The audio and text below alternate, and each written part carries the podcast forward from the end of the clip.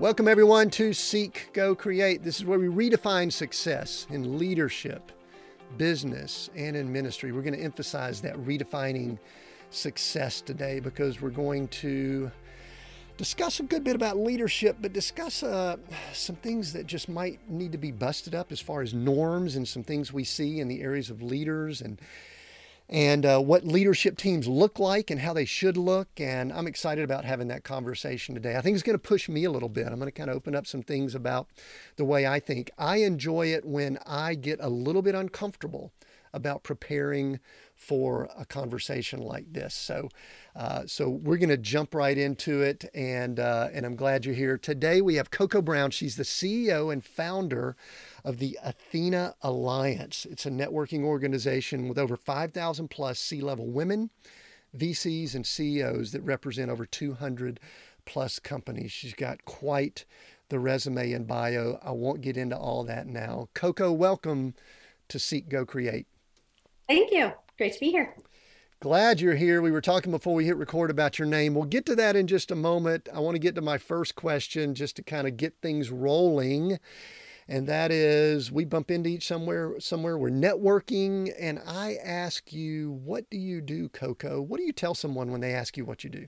I like to use some of your language, actually. It's that redefining. So we're reimagining, redefining, revolutionizing the way senior leaders advance their careers, stay connected with the world, stay connected with each other. And if you want to sort of create some imagery around that, imagine if LinkedIn worked the way Airbnb does to find the right person to talk to at the right time. And imagine if Netflix were for business, so categories aren't comedy and family and drama. The categories are M&A and compensation oversight and, mega trends and risk. And so you could explore and engage exactly like you do with Netflix. Well, those two pieces are two big parts of what Athena does. And today we're only working with women because women are half the sky, and women, really need the greatest competitive advantage in moving forward faster. Yeah. So here's my first question. We'll just dive right into the deep end of the pool immediately. And that is, why do we need to redefine that? Why, what does it look like now? What's the problem? Yeah. I mean, because some people are blah, blah, blah. There is no problem. Why would we need to redefine it? What's going on? Okay. Well, just redefining leadership and in terms of how you develop leaders, have leaders stay on top of things, help leaders advance. If you think about, for one thing, business is moving so fast, right? Technology is making things move really, really, really, really quickly. But then as a result of that, you're also seeing new business models, new industries, new roles in business all the time. And then you're seeing geopolitical landscapes changing and who you define as your customer out there. And like all sorts of things are changing and moving so fast that the old models of learning and access to advancement and knowledge and wisdom are not sufficient in today's world. So the old models are academic models, but those old models can't keep up with the pace of change. What's happening is actually not academics setting the tone for what's the future. It's actually operators, people out there in the field that are creating what's new and next. And, so for example, I'll give you, it's always easier if you can imagine this. We had a member who said, I'm shutting down Russia offices in Russia. Who do I talk to? Right. So if you imagine the old model is like, who do I go talk to? You don't know, you're trying to, talk to your lawyers but in our model, you find the right person out there in the ecosystem who has experience, like the one that you're trying to get or sat across from the table that you're about to approach, et cetera. The second big challenge that needs to be redefined is how people, leverage not just each other, but also learning. So that's where the Netflix piece comes in. It's, you need constant new content that is on the forefront of what's happening, delivered to you Netflix style, and constantly changing and evolving and just rapid fire. And so that's where companies are engaging with us to be the executive development solution for their senior leaders to keep them on top of what's going on in the world. So those are two of the big things. So a couple things, and I didn't really prep you on this, but I'll go ahead and tell you. There are times that I like to play maybe devil's advocate just for us to kind of have a fun conversation. May not be my total belief system, but I'll share it. You know, we are in such a hyper-connected world, in my opinion, just observation. I mean, right now we've got people probably listening in, you know, either live or at some point to this interview. And last time we counted 28-30 countries. You know, people are able to engage and listen in all these areas. And, you know, you could actually connect with people with all the platforms and all that we have. So my bit of a cynical question is, why do we need more connection there? Don't we already have that? Don't we have the ability to do that now, Coco? So why do we need other mechanisms to help with that? Again, I think I know the answer, but I'm trying to, I'm poking holes in your theory here. Yeah, that's great. Well, a lot of those solutions that are out there are unidirectional, right? It's not bidirectional. So somebody out there, our community's all over the globe too. And so a member of Athena in Switzerland can reach a member of Athena in Topeka, Kansas for a right time conversation. There aren't a lot of solutions. You could say, well, LinkedIn, but there aren't solutions out there that do that. They're becoming more solutions that do that because it's the right path. But if you think about most of them, you can't really find each other. They're designed around sales and recruiting. They're designed, you know, not around keyword searches and, you know, experiential. And I'm trying to find the right person to talk to because I need the right person to talk to. It's more about, I want to hire that person or sell to that person. So the feasibility is out there. The structure hasn't been created yet, you know, so that's what we're addressing. The way we think about the mental model of it is, what if you took all of the goodness of a college campus and you put it into a digital virtual environment under one roof, right? So what is the goodness of a college campus? It's not just education. It's not just classrooms, right? There's the walks between the classes and the time that the professor is wiping down the whiteboard, and you're meeting new friends and you're making connections, and those connections happen because you're part of the same social group, or, you know, so think peer groups and learning circles. And there's a lot that sits under our roof that is all those same kinds of things that you'd experience, and what makes a college experience so beautiful, that is both social as well as academic. And then because of what we are, the outside world comes recruiting. So we've helped over 400 women join board seats or grab board seats. So that's kind of like, hey, by the way, here's our career center. Goldman Sachs is coming recruiting next week, right? So we envisioned this concept of moving forward as a senior leader in a different way for how senior leaders in today's world need to engage, which is digital. Yeah, the good thing about that, the first thought I had when you started answering was, when I jump into LinkedIn, often the first thing that happens when I go to my messages in LinkedIn is someone's trying to sell me something. Yeah. You know, I've got executive coach, podcaster, author, you know, in my title, and there is someone always trying to sell something related to the book or the podcast, or even coaching for that matter. They're trying to deliver me, quote unquote, the 6- and 7-figure coaching clients. And anyway, I don't want to come across cynical with that, but So it seems to me it's just a safe place with an intentional purpose. I like the college campus. I was actually thinking back to my days at Georgia Tech, thinking about those college campus experiences. And I think that's powerful because you have people somewhat connected, but yet very diverse. There's from people from all over that are coming in. And I kind of like that. Is it a... Sometimes this is a negative word. I'm not meaning it negative. Is it a competitive environment? Is it a competitive atmosphere there? Is it the competition, you leave it at the door? Because the college campus has a bit of competitiveness to it. Yeah. Does that make sense? No. Yeah, absolutely. No, it's not at all a competitive environment. There isn't the top of the, you know, we're not vying for top of the class. There are no grades. So none of those things exist, right? That create competition.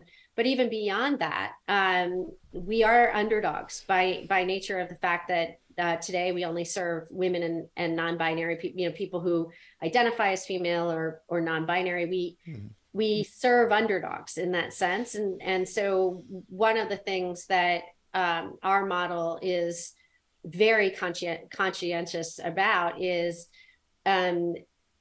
ridding ourselves of a scarcity mindset, building an abundance mindset, and really leveraging one another to create abundance, right? So my need to talk to you today about shutting down offices in Russia is your need tomorrow to talk to me about my perspective on the global workforce and how it's evolving, right?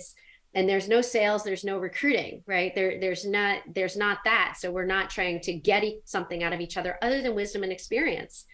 And so that creates a really collegial, and that's why I sort of relate it to that college-like campus. And then real relationships are developed because we see each other in all of these different ways, live virtual salons, peer groups, and we have humans in the loops in the right way where we say, let us make the connections for you. I know it's awkward to reach out to someone. So there's a lot to the model that we've really thought through in terms of how to create intimacy. One of the things we say, by the way, in our salons is show up as you are. We don't care if yesterday I didn't have any makeup on because I decided not to.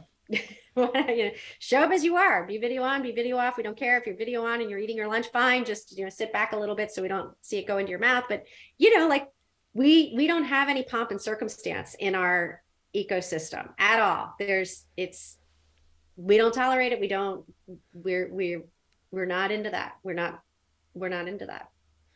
Yeah, I think I just was thinking about one cool thing I remember from the college experience is that you do get stretched from being around some, my collegiate experience, I was around some very bright people, and many times I felt as if I was probably in over my head. But it stretched me, I did things, I think, beyond what I could have done solo in that solo environment. But I want to circle back to something you said because it kind of triggered me. You brought up that you have like this come as you are meetings and meetups and things like that. And this was the thought that popped in my head, so I'm just going to say it and you could take it and run with it. I'm not sure if a group of guys, it would matter. Why is that important when you're in a primarily a woman focused organization?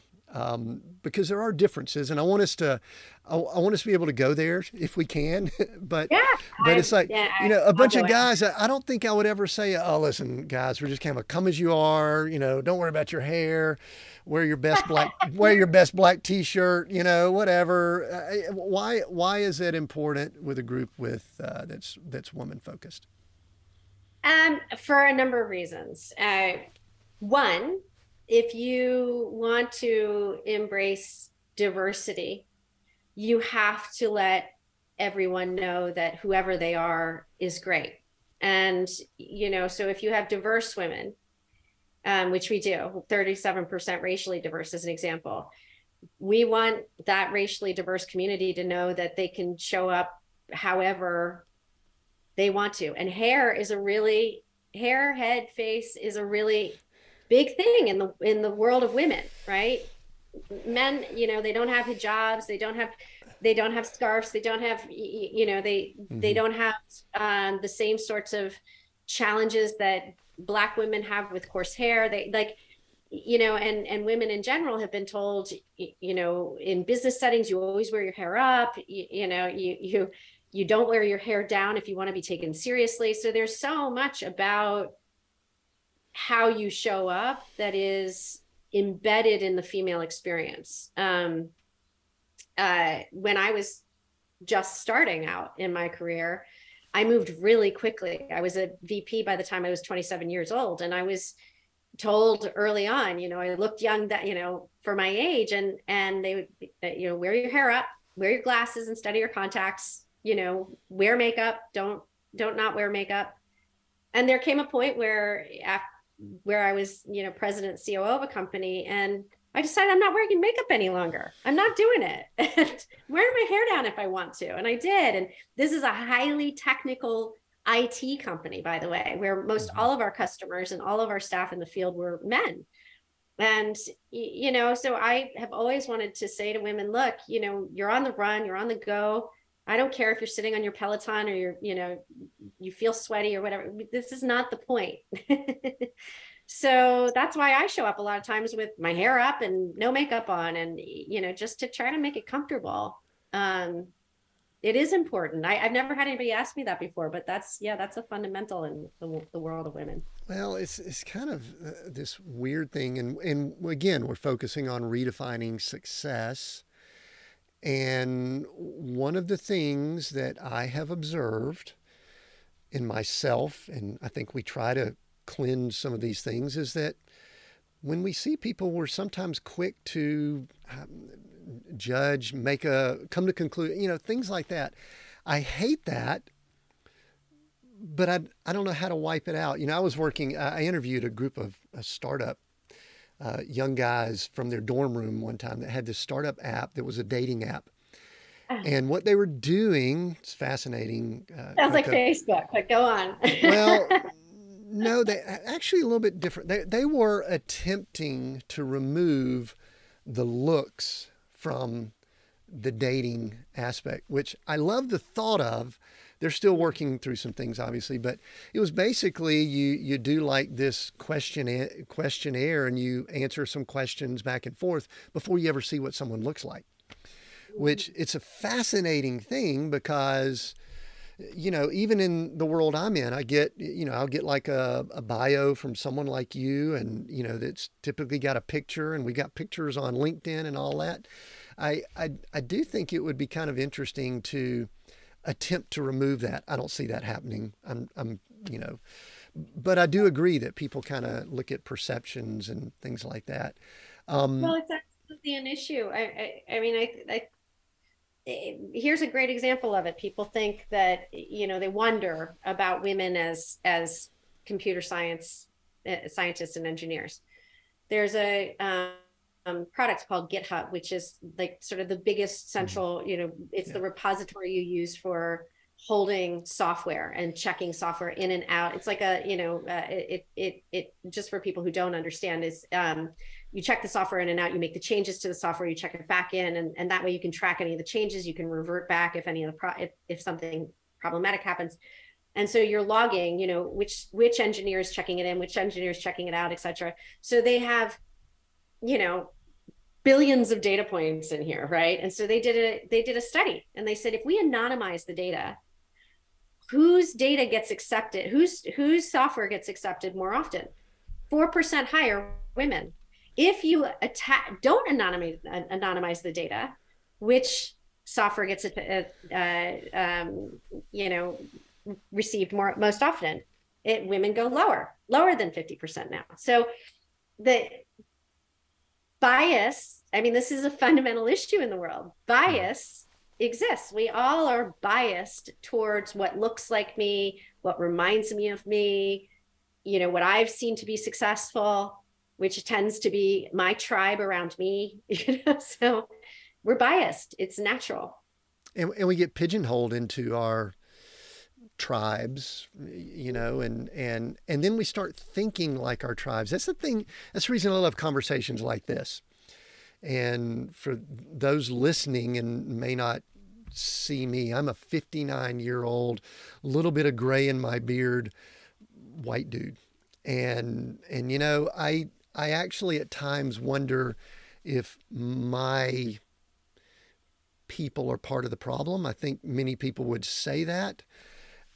But then sometimes I could tell you this is, and we'll go here with this conversation, I'm wondering if we have a clue why we're part of the problem. That's one of the issues. It's like I don't even think we understand it at times. But let's talk about the looks bias. I've got a little bit of gray in my beard. I'm 59 years old. You are, I'm sure, younger. I'm not going to ask your age. Almost 53. 53. So we're both in our 50s. And the unfortunate thing is that if you and I both walk into a room and we don't put titles or anything on anything. You've got a much higher credentials and all of that. There will be people that may look at me as the leader. Yes. Oh, absolutely. And I'm not saying that's good. I'm just saying that's unfortunately the way it is, right? Well, yeah. And I think part of it requires a little reflection on history, right? Like, let's just take one lens on it that most people don't even think about. The first stock markets were created 300 years ago in Belgium, France, you know, a couple, it's like debatable. There were a few of them at basically the same time. Mm-hmm. Why were they created?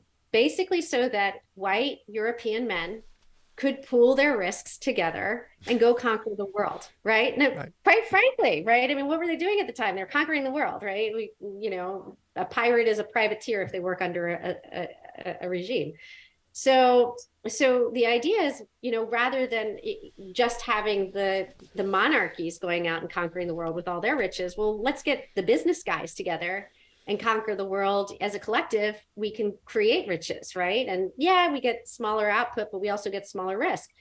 So men, white men, European white men have been doing business together, taking risks, you know, like while they're off with their snuffers and brandies and cigars talking about business and politics, women are, you know, off talking about family and society and whatnot. And that's white women, by the way, because, you know, that's the white women privilege, right? Right.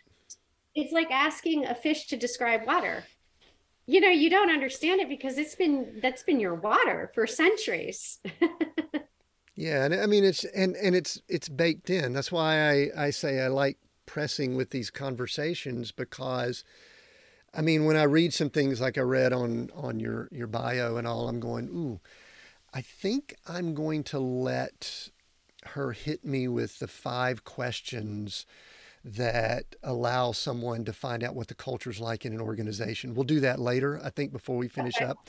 I'm going to pretend that I'm hiring and that I'm the guy that's leading, and I'm going to let you hit me with 5 questions to find out what the culture's like at my organization. I think that'll be kind of fun. We'll get to that. We'll get to that in a moment. But I really do, and I realize just some. I think this word is sometimes overused, but it's the best one we've got. The privilege that I've got from just being who I am and what I am. And so I do try to press and ask questions. And I think it's really cool that there's organizations. I believe what Athena is doing is attempting to redefine what we're looking like in those arenas. Would that be correct? Yeah. Absolutely. I mean, the vision I have is of a world where the top of business society mimics the demographics of the society that it serves, engages with, et cetera. So by definition, that has to redefine not just who's there, but how are they there and how does it operate? Mm-hmm.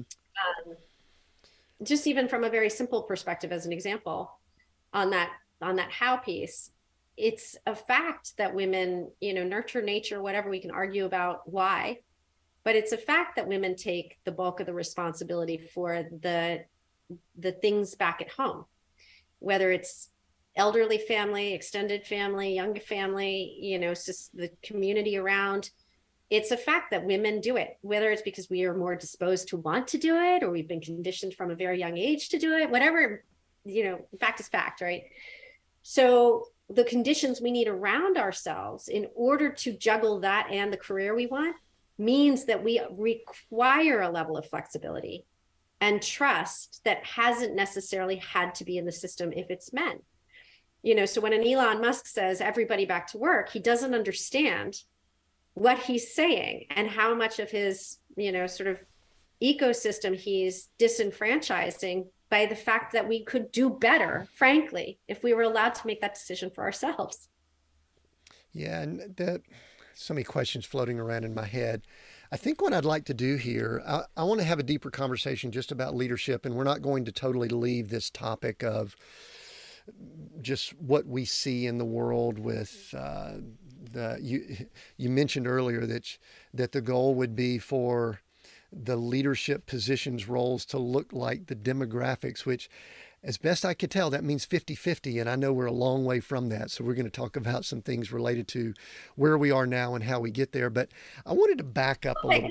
Can I just sure. It's beyond 50. It's sure, male, female, 50-50, but like 4% of top leadership roles are held by people of color. So it's even beyond that. there's a real big problem.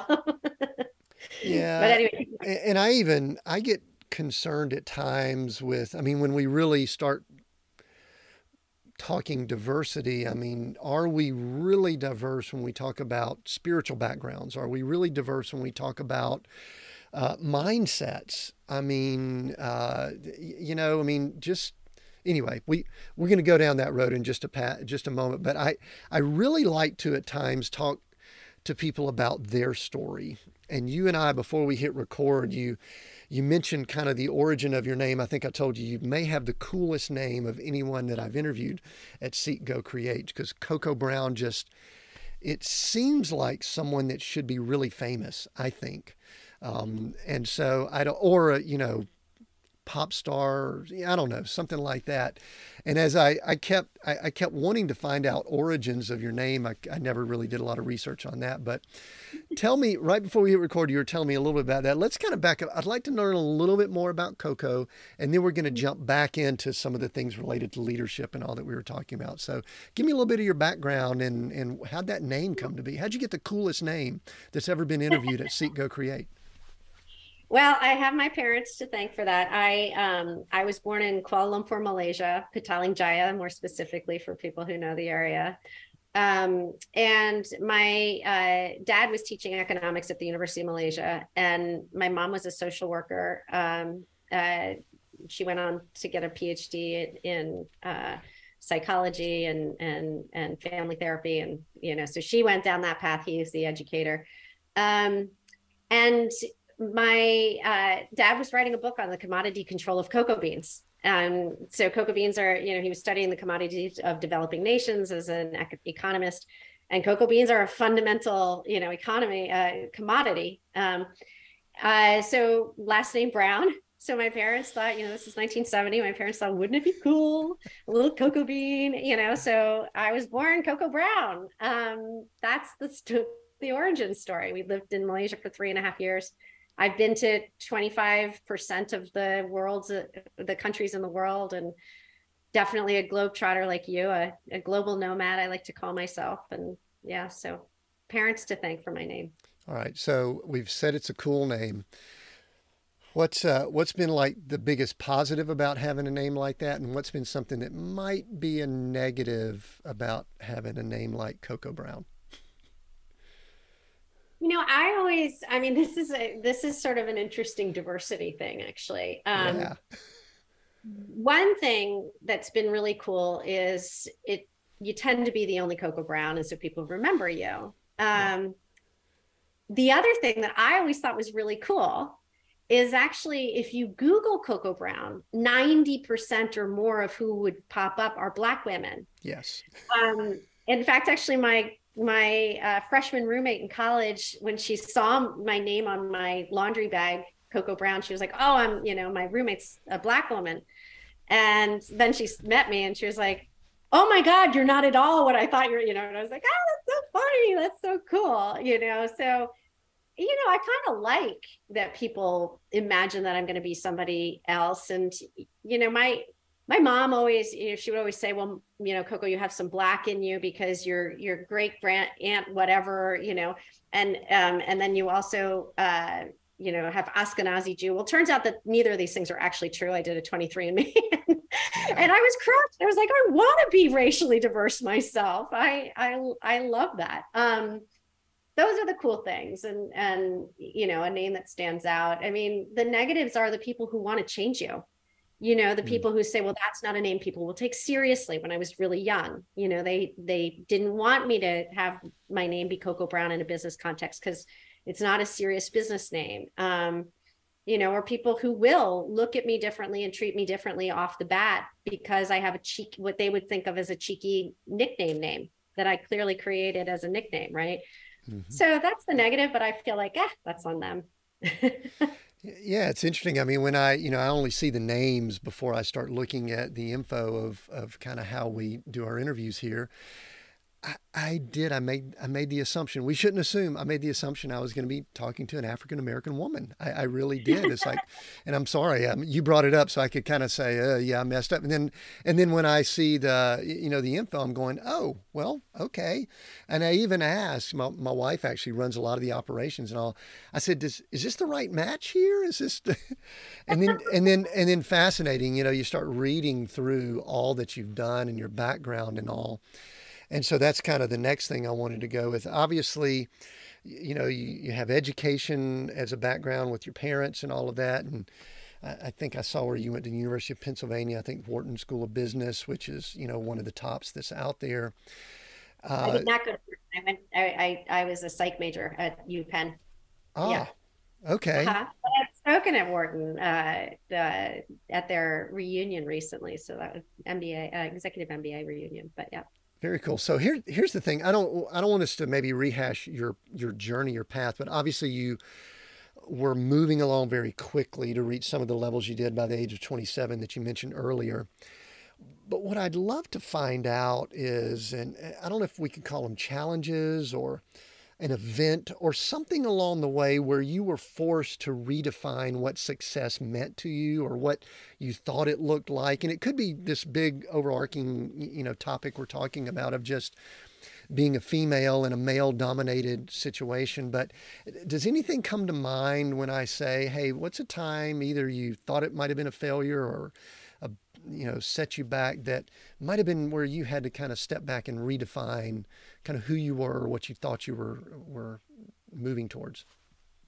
Absolutely. So there was a time. I spent 17 years at my last company. And the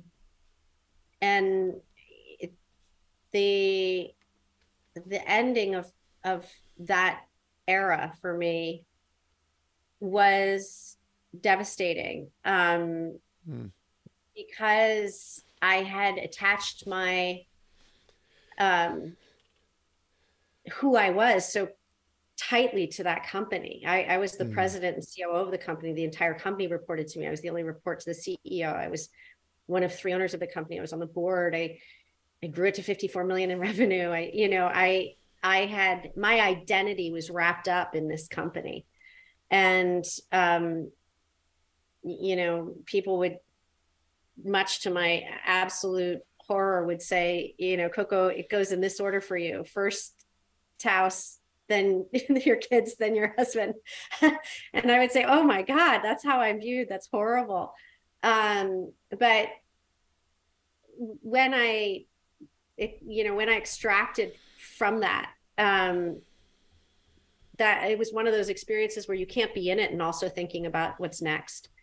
So there I was kind of figuring out, like, what is next? Who am I now? And how do I define success? And that's when Athena was born. It was actually born out of a dinner group that I had started in 2005 that just grew and grew and grew and grew of female chief information officers who kind of gave me a mandate one day and said, this is what you're going to do next, Coco, and go solve this problem and build something out of it. And I, in the process of doing that, I redefined success. I've made less money in the last 6 years than I made, sometimes in 1 year. So, it certainly isn't money right now, not, sure. So I had to redefine success as what I'm going to be for the world and how I'm going to change the world for the better, not just be a successful, leader of an IT company. I wanted to do something very, very meaningful in the world and do it by example as well. So my company is 100% remote. I have teammates who are living on the go. I have people in Africa, a couple of people living in Africa, a couple of people living in South, a number of people living in Central and South America. And I wanted to build a structure where there was high levels of trust, high levels of transparency, high levels of independence, you know. So the way I define success is, do my kids think I'm successful? Am I successful for them? Am I there for them when they need me? Can they, do I drop things to be there for them? Can I drop things to be there for them? And then does my team feel, and my husband, and does my team feel that way?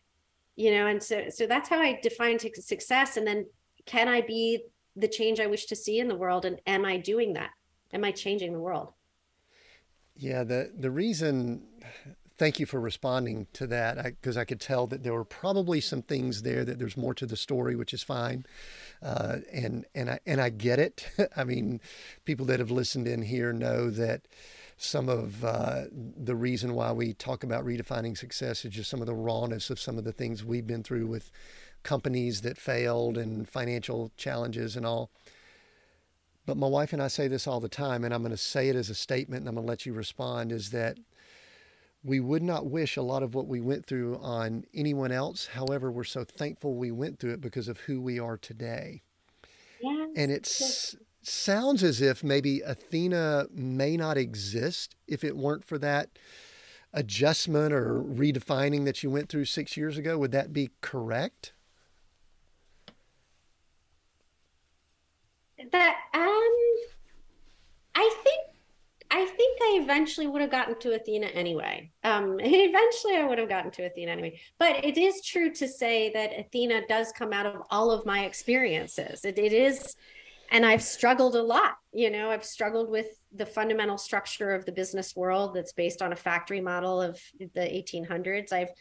I've struggled as a woman in a highly, you know, male dominated field. I've struggled as a parent. I've struggled with learning. That's why I think eventually I would have gotten to Athena anyway, is because so much of what Athena is, it comes from all of the things that I struggled with. And it is true too, you know, all the things that have happened to me, I wouldn't want them to happen to anybody else. And if I could redo them, they wouldn't have happened to me. Oh. And at the same time, I love my life and I love what I'm doing. So I'm proud of where I am. Yeah.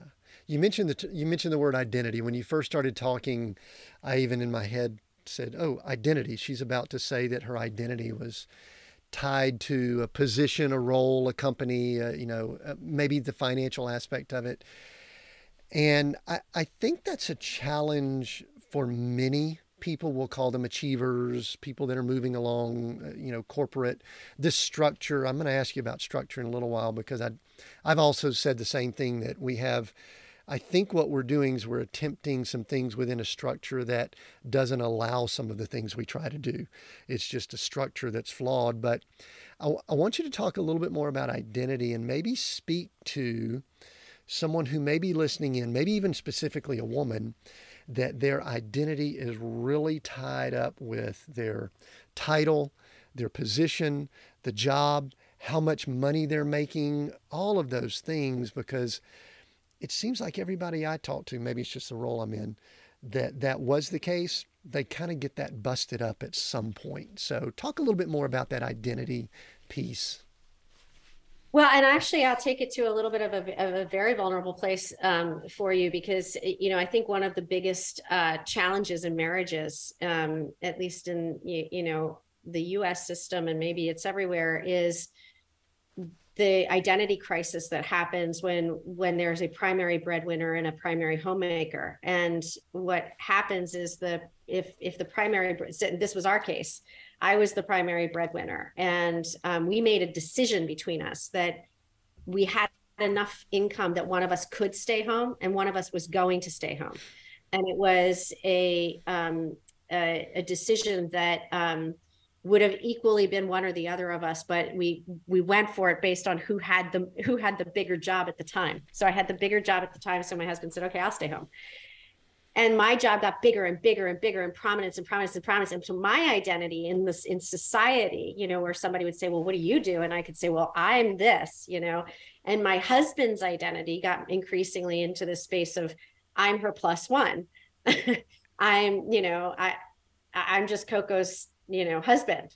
And we spent a lot of time talking about his identity and what was his identity, and he needed a different identity. And he started, he became a real estate professional. He started doing woodworking and becoming a furniture maker. And, you know, identity is, and it crushes you, because if you can't put identity in parallel to each other, then it can become the core resentment in the relationship. You know, you get to keep moving forward and I'm staying stuck, and, you know, well, will you get what I want? I want to be with the kids, you know? So there's this real big issue. And I was reading about I think it's Netherlands or Sweden recently. And one of the things they talk about is, why are they the happiest place on earth? Part of it is because they don't get tied up in identity the way that we do. You know, they don't define themselves based on how they compare to their neighbors. They define themselves on their own personal sense of success and, you know, accomplishment and career. And so I see women all the time, for example, and men too, like, well, I shouldn't take that job because it's actually a step down in title from where my title is right now. And I'm like, who cares about title? Is it a step up or a step over in the kinds of things you want to be doing? And the way you're building your portfolio as a career, forget about the title. You know, go for the role, go for what you're going to be doing, go for whether it's additive and exciting. And those are the things, right? And the rest will figure itself out, by the way, because if, you know, you'll get the next title, don't worry about that, right? Go do the things you should be doing in the world. And yeah, so, I mean, I could do a whole 2 hours on identity. This is a really big topic for me. Yeah, and I think it's such a base level thing that most people are dealing with in our modern culture. And I'll give you the reason why I mention our modern culture is because I had someone recently, and I can't reference this article, but someone was talking about, they had a conversation with their grandfather, and the conversation went something like, you know, Grandpa, what was your purpose when you were coming along and working, and what were you wanting to achieve and accomplish? And the grandfather just kind of chuckled and said, I went to work every day to make money so that we could eat. That was my purpose. There wasn't any, you know, we're in our culture today. What's my purpose? What am I doing in the world? What am I want to achieve and accomplish? And I kind of picture myself having the same conversation with my grandfather. If he were still alive, he goes, what do you mean purpose? I went to work every day. I think now we do have the luxury of looking more at that. But I think sometimes the money piece, the titles, the roles, the comparison with all the social channels that we could look at and see everybody's best all the time. And I think it just kind of throws gas on the fire and makes it even more difficult, which leads me, this is a little bit of a segue to the challenges that we have as leaders. I love when I talk to people that get a perspective from a lot of leaders. And so the questions that I like to ask around that are, when you look across the landscape, and we mentioned leadership, what are some things that you like, that you feel like, well, I like where we're headed here? And then what are some things that bother you and concern you just about, we're talking about general leadership with all that you interact with, because you've got, you know, 200 plus companies, you say, you know, there's 5,000 plus people that I would consider leaders that are in your organization. What are some things that you're very encouraged by, and then some things that you go, ooh, we still have a long way to go here? Yeah. Okay. So one thing that I love, and Brian Moynihan, CEO of Bank of America, I think is really somebody I respect and value as a leader. And he speaks about responsible growth. And that is a really important element to leadership, in my view. And so one of the problems with Silicon Valley, the world of tech as an example, is that even though we say culture eats, you know, strategy for lunch, and people are your most important assets, and we say all these things, and we get all like, what's your purpose? And, you know, we get top of Maslow's hierarchy of needs sort of oriented. It all comes crashing down in the structure of our capitalist mindset. And our capitalist mindset says, grow at all costs when times are good. and cut back to the bone when times are bad. That's sort of like our mental model, right? So Spotify I've been talking about this and writing about this, but Spotify is kind of a good example of it. They have $4 billion in the bank. They spent a ton of money last year in advance of what they were going to do, investing in the future.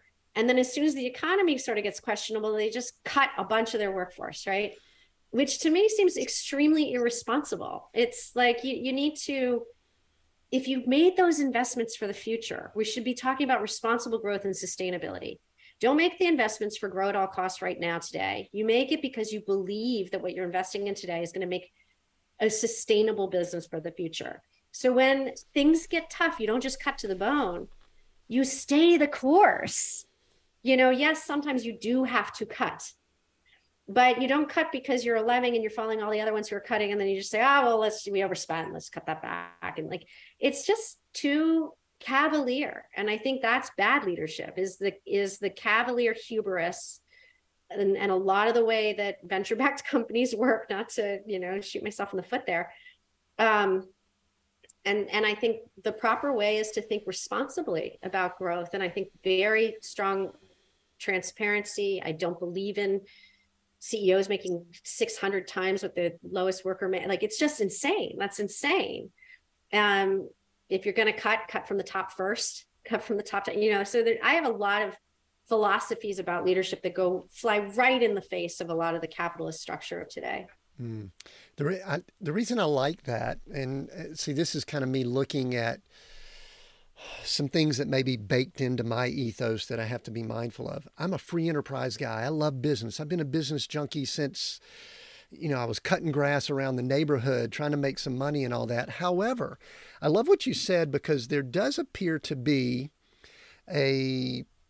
capitalism has kind of gotten a little bit out of hand, and that we could be in a position where, and I have to be careful because I'm not a huge big government person either, where I like government to step in and take care of things, because that's not a good formula either. No. But I also am kind of wondering, how do we kind of bust up these juggernauts of large, huge mega corporations? And I actually have times, I'll go ahead and share, I'll confess to you, I actually have worked with startups, done some things, and I'm getting to where I really sometimes question that whole VC model, because that's all it's about. Not entirely. But if I don't get my ROI and I don't get my return quickly, we're done and moving on. So I guess one of the things I'm sitting here saying is, boy, how are we going to bust this thing up? What do we do? Yeah, I also am not about, I think government and regulation has its place for sure. And I think, on the whole, the ways in which businesses are regulated is pretty good. But I think the way you change it is by changing who the leaders are. And that's why this is so important to me. Brian Moynihan is a white guy, so it's not only women kind of thing. What I'm saying though, is that you do need a bigger mix of people who care deeply about the world operating differently. And if you're in the power elite, there's no desire to change the way the power elite works, but women get 2% of venture funding of billions of dollars. And yet, one of my members who's an executive or in residence at Plug and Play, one of the big sort of incubator sort of places here, said 68% of seed and Series A companies are closing their doors right now. So venture capital is 68% wrong and isn't funding the Cocoa Browns of the world, right? And so we have to make it on our own, and we make businesses that are sustainable. And so I think, that model is questionable, just here, take $10 million. Don't worry about profitability. Just go grab market share. The mindset isn't healthy for the whole. It is a California gold rush sort of mindset. And so I think the solution is that more and more people have to care more and more broadly about the whole, you know, that I guess I always wonder, I always ask myself this question. If I'm Jeff Bezos and I have $100 billion, why can't my people make more money? But why do I not feel bad about the conditions for the workers in the, what do you call them? Warehouses. You know, like, why do I feel good about that? I don't understand it. And I think that is a question more and more people have to ask themselves, is like, why do I get to have so much? And, you know, why is that okay? And what is a better structure for the long-term sustainability of society? And I ask that question of myself all the time, which is why I'm super transparent with my team. Mm. If I have to cut, I go first. I'm the first person to cut, you know, and if I, and my team sees it, I share the financials with them. I say, here it is. I'm not just telling you this. Here's what we all make. What do you think? What should we do about that? Right. Yeah. So I think we just have to have different people leading. I like the thought of that, because I look across the leadership landscape, and there are times, unfortunately, that I can get very discouraged. And I mean, we could look at whatever. I mean, we can look at the political arena. We can look at the business arena. For me, I look in the ministry arena, and I just see so many people that have been elevated to positions, and I ask how and why. And sometimes I do wonder if we put our leaders on too much of a pedestal, that we put them in positions that in all likelihood they're going to be challenged to reach the levels that we think. And especially, I love what you brought up, that the compensation that we're giving some of these corporate people, it makes no sense. I don't know in what universe that makes sense. And I think one of the things, I do think a lot of this is cultural. And one of the things I saw that you had were, it's kind of 5 questions that you could ask in an interview that could kind of flesh out maybe the culture. So we don't have a lot of time here, but I'm hopeful you're okay playing around a little bit, because I may play the part of a 59-year-old white guy with a little bit of gray speckle in my beard that is interviewing someone by the name of Cocoa Brown. And I'm running an organization. We could define what it might be or something like that. But, I think it'd be really cool for us to hopefully have fun with it, hopefully be deep with some of it also, and give some ways, because I think we need to start busting up culture. I'm all about busting tradition and things that we've always done just for the sake of doing it. And maybe conversations like this and organizations like yours help. So you okay? You want to play that game? Is that okay? Sure. All right. I don't remember 5 questions, by the way, but sure, let's play it. Do you have them? I mean, you're probably going, oh boy, I'm going to have fun with Tim here. So all right. So let's just say that. I mean, I don't know if we do virtual interviews and all now. So go ahead. We've gone through the interview. We like, you look like somebody who's a good fit. And now you're going to ask some questions. Is it okay to ask questions when you're going through the interview process, first of all? Absolutely. Some people don't believe that. Some people think, what? No, it's bi-directional. You're interviewing, you know, it's a bi-directional interview. If it's not, then you cannot be there. Well, Cocoa, we're excited that you might be joining our team. Do you have any questions for me that you might need answers for? Yeah, I would love to know, where are the women in your organization? What roles the women in your organization play?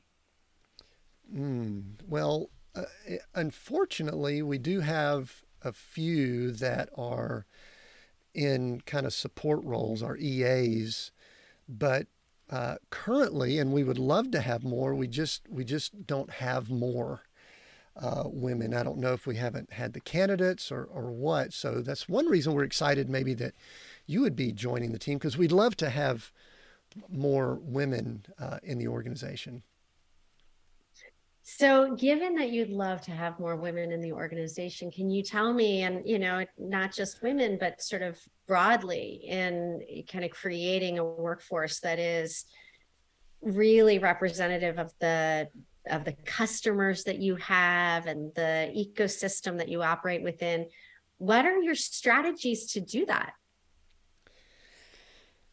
Well, I probably have to confess that we don't have strategies. We've been continuing hiring. It's done pretty well for us up to this point, but we would like to get better. Maybe we just don't know how, but maybe we don't really even know where to go to find more. But it seems like every time we put something out there to hire, we get 99% males applying for the roles that we have. So I don't know if that makes any sense, but we just don't seem to have a lot of women to choose from for our roles. And I'm getting a little uncomfortable with the questioning, I must admit. Well, I'm sitting, for those of you who can't see us, I'm like smiling. I hear people tell me things like this all the time. And I'll tell you what your answers so far are telling me. Good. Yeah. Fire away. Hit me hard. Yeah. Well, so your answers so far are telling me that you actually don't really care. You know that you're supposed to care, but you don't really care. And secondly, that you've left solving the problem to somebody else. And I'll tell you, this is why, one of the reasons I like Brian Moynihan. He actually chairs their global diversity initiative at the company. He's not like, I'm the CEO, but the HR person runs all that stuff. Right? So one of the things is like, and you don't even have to, I mean, I think if you really want, I mean, I was just going to say, if you're a woman listening to this and you really want this job, you know, you probably won't get it by asking these questions, because you'll make the other side uncomfortable and they'll figure out a way not to hire you, unfortunately. But I would say you don't want that job anyway. But there's other ways to find out the answers to those questions without asking those questions also. You know, you can look at the leadership team, you know, you can go on LinkedIn and look at the employees on LinkedIn and see what roles women play. So you can answer those questions without, you know, saying that. But I think I would, you know, I would be curious about those kinds of things. If I was interviewing for a top executive role at the company, you know, I'm reporting to the CEO and top, I would ask questions also like, what do you do in tough times?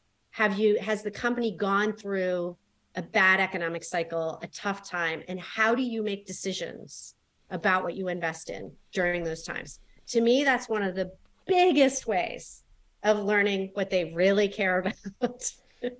Yeah. And how they think about long-term sustainable, you know, growth. So one thing, and I think you nailed something so well there, Cocoa. And so I'll be a little bit, probably a lot transparent here. I think you brought up something that I think it permeates a lot of organizations, because I'm an executive coach. I work with teams a lot myself, and I do see this. I think people know we're supposed to be doing something different. Yeah. We know we need to make an adjustment. Maybe we're not making enough of adjustment, but I think deep down we do know we should. Yeah. And we're challenged with making that adjustment, that leap, that shift, that change. It's too low on the priority. I don't know. I mean, it's like asking kids thoughts? To eat broccoli. Yeah. It's like, you know, they're supposed to eat broccoli, but they just don't want to, because, you know, why? Like, I think that's the problem with the entrenched power system is, there's no real why for them, right? We are all tuned into What's In It For Me channel. That's our number one favorite channel in the station, right? What's In It For Me, whatever that is. Yeah. Yeah. So, and this is not to say that anybody is a bad person or that they wouldn't want to see things different. It's just that there isn't, change happens because you want to change. Change doesn't happen because you know you should change, other people want you to change. Change happens because it becomes essential to you. Mm. And I think that's where I look for leaders is like, is this essential to you? Do you believe it so much that you're making this essential to you? Mm-hmm. Is it something that, you know, for you say, well, that's not acceptable. I'm only looking at diverse candidates. So go find those. Because if you say that to your recruiting team, that's what they will find. They will find diverse candidates because they're out there. Yeah. So anything else, I mean, you know, one of the things too, I like that we could have more conversations like this because I think that helps a little bit. But tell me, we started with this, let's start wrapping with this also. Tell me what the Athena Alliance can do for the person that might be leading a company, or even let's say there's someone who might want to be a part of your organization. What does that look like? Let's go ahead and be a little bit practical here as we finish up with our last few questions. Yeah. So we're helping companies all the time get access to diverse talent. Our focus is boards and advisor roles, but we have companies come and say, hey, we're looking for a diverse executive for this role. And, do you have any suggestions? We're always happy. Companies can post roles directly to our platform. There's no charge, and we'll send them the right, minimum match, 80% if that's what they want, and we'll send them the people. So we're very engaged in helping to solve the problem. We do not believe there's a pipeline problem. We believe there's a pipeline difference, but there's not a pipeline problem. Yes, there might be fewer, but that doesn't mean they don't exist. So the companies that care deeply and really want to go to make change happen are the ones who are playing Moneyball. They're the ones who are going out and finding where the diversity exists instead of resting on the challenge that it isn't coming to them. So one thing is, get curious about Athena, atheenaalliance.com, two A's in the middle there, atheenaalliance.com. And in terms of getting involved with Athena, become a member of Athena if you're a woman leader. Men are allies. They bring their talent, their team to us. They bring their open roles to us. So there's lots of ways that you can tactically engage with Athena. Okay, very good. And is there a type of company that would be a better profile, or is it wide open and all industries, all types of companies? All industries, all roles, all geographies. I mean, we work with Bank of America. We work with Autodesk and Intuit and Intel.